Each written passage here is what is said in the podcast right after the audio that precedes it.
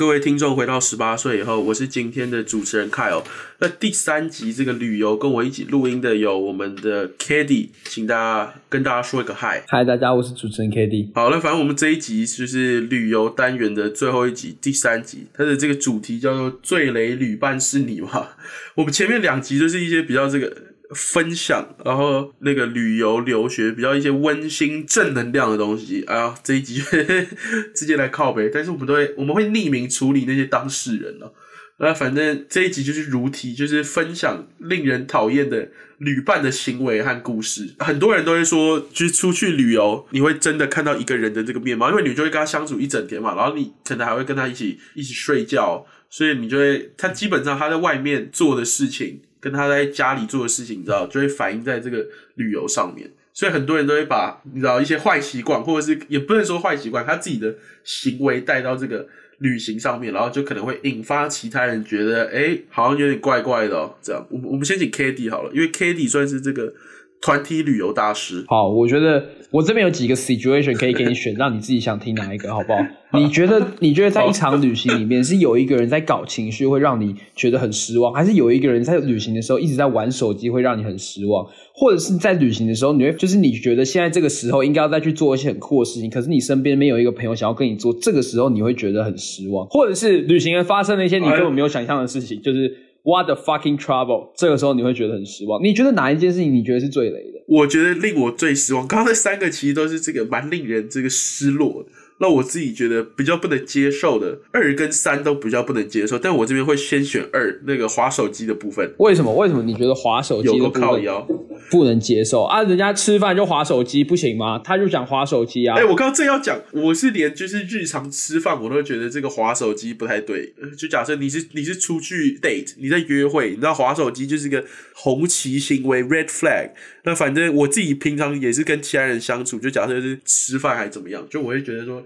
平常你使用手机的时间已经够多，你在跟朋友相处的时候，你知道这个可以稍微放下，就是多一点人与人的互动。嗯，没错，这是我的，我会选这个的原因。有有什么有有有什么样的故事可以跟我们分享？啊，但我这边的故事不是不是滑手机的，我这边想要分享的是是另外一个，可以吗 k d 可以吧？好啦，好，那我这边要分享的其实是第三个，因为我刚刚讲到二跟三，我都是蛮不悦。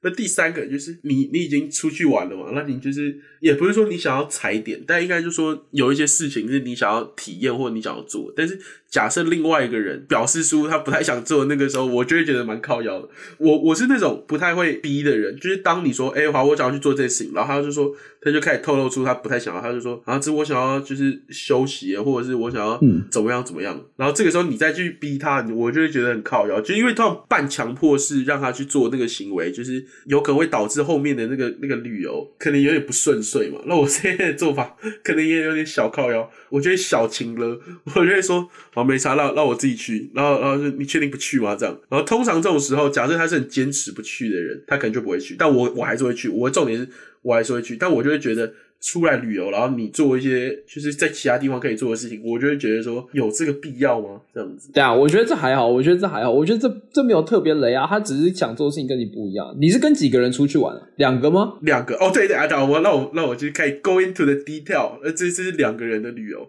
那他不是只针对那件事情，他整趟旅程都 都感觉不是很很想要参与，他是会想要在那个饭店 chill 的那种。嗯啊，不知道哦，好吧，好吧，我的两人旅游经验跟你还蛮不一样的。好，那我我分享两个好了，第一个是旅行前的，第二个是旅行后的。什么叫旅行前的？就是其实我们没有真的踏上那场旅行，他已经雷到我不知道要说什么了。就是那个时候，那算是一场团体旅行吧。然后，然后就是去，我没记错的话是苗栗去两天一夜。然后就是其实就是行程什么都已经排好了，然后当初他也有说，就是他已经排除万难，然后就都可以来。旅行前的前前两天还是前三天，然后他突然就说，他突然就说他不行。好，那你说今天毕竟朋友一场，你不行就算了，就是对。那现在问题来了，你不行，但是那个钱已经付了，你要付吗？你要付那钱吗？如果今天是我的话，我一定会把那个份子钱付了，因为你知道，毕竟你就是已经说好要去了，然后然后大家也都帮你分了那个钱，那你就是应该，我们当然可以理解你，因为有什么事情没有办法来，但是你至少应该可以对我们来说也是做点补偿。好，他没有，他就说啊，我就没去啊，为什么我要付钱？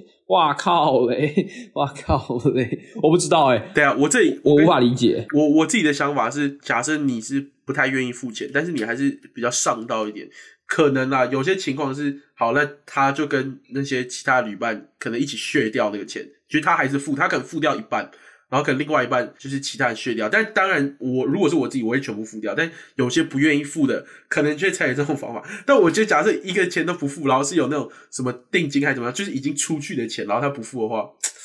其实是蛮靠摇的，啊，对啊，我不知道旅行最巧妙的地方就在于，你会觉得一些看起来在你眼中觉得是呃，你要什么基础礼仪的事情，但是在往人在旁人面前，可能对他来说并不是，对他来说那不是他的 lifestyle，那不是他的处事之道。那这个时候你就要被迫去接受一些你从没有体验过的，或者是你会觉得很不舒服的、很不舒服的价值观。对，那我只能说，我现在基本上已经不会再整，就是我现在出去旅行，真的就是找那些。我们已经出去旅行过好多次，然后就是两个人相处在一起，完全不会卡到对方的。我觉得那就是最最舒服的状态。不然就一个人去哦。我自己现在也算是在台湾了，我自己一个人旅游，我也我也是蛮喜欢的。那是因为你出去的时间根本就没有可能揪到人。你在其中州揪人去玩呢？你傻小傻小，谁其谁其中州要跟你去台中还是彰化？Who the fuck will do that？哎，彰化我们最后不是一起去了吗？还是哪？我不知道啊。你有一次其中州问我说要不要去？哦，去垦丁啦，去垦丁啦，靠腰。哎。你要出国读书，我要考期中考。哎，我后来找到人，看有这种不体恤朋友的表现，也算是一个有点雷的潜质，请 大家不要模仿。OK，你知道你的朋友很忙，就不要约他。OK，没有没有，我约的那个那个不重要，不重要。旅行的部分，那你的另外一个故事。旅行好，我说真的，旅行真的真真的进了旅行里面的时候，我自己最在意最在意的点，其实真的就是愿不愿意去。我觉得，我觉得不管是对旅伴也好，对任何人也好，就是我觉得你到底有没有意识到，你有在体谅这个环境，或是体谅这个空间，是一件很重要的事情。像我自己，我自己去蓝屿的时候，就是我，我和我的，我和我朋友一起去吧。那那时候我们住在就是青旅，然后就是也会有其他的旅人，也会有其他的其他的朋友。对，那我们就是会玩在一起嘛。毕竟你也知道，大家都是去那个岛上放假的。那在这边我就分享一个还蛮，我自己觉得他是一个还蛮神奇的人。对，那他就是他也是一个蛮大辣辣的男生吧。然后我没有记错的话，应该比我小一岁，就是今年的应届应届大一。然后就是他一样也是去那边浮潜，然后或者干嘛的。然后你也知道，就是那种臭男生，然后整天跟你说什么想要泡妹子或者是干嘛，讲一些有的没的。对，然后然后确实就是因为你也知道，蓝宇其实很小，上面的上甚至上面的朋友，上面的很多旅人可能都彼此认识，尤其是那些小帮手什么的。所以呢，也真的有几个对我们来说姐姐，也真的有几个姐姐，就是可能就是可能我们晚上我我们晚上。会一起去，就是海边生个火啊，喝酒或什么的，去做一些还蛮去做一些有趣的事情。当然，也就是对，然后就是他可能就会不知道，就会表现的比较热情一点，比较热情一点。那这个热情其实是。我自己会觉得有点多啊，但说真的不干我的事。但是真的让我介意的是什么？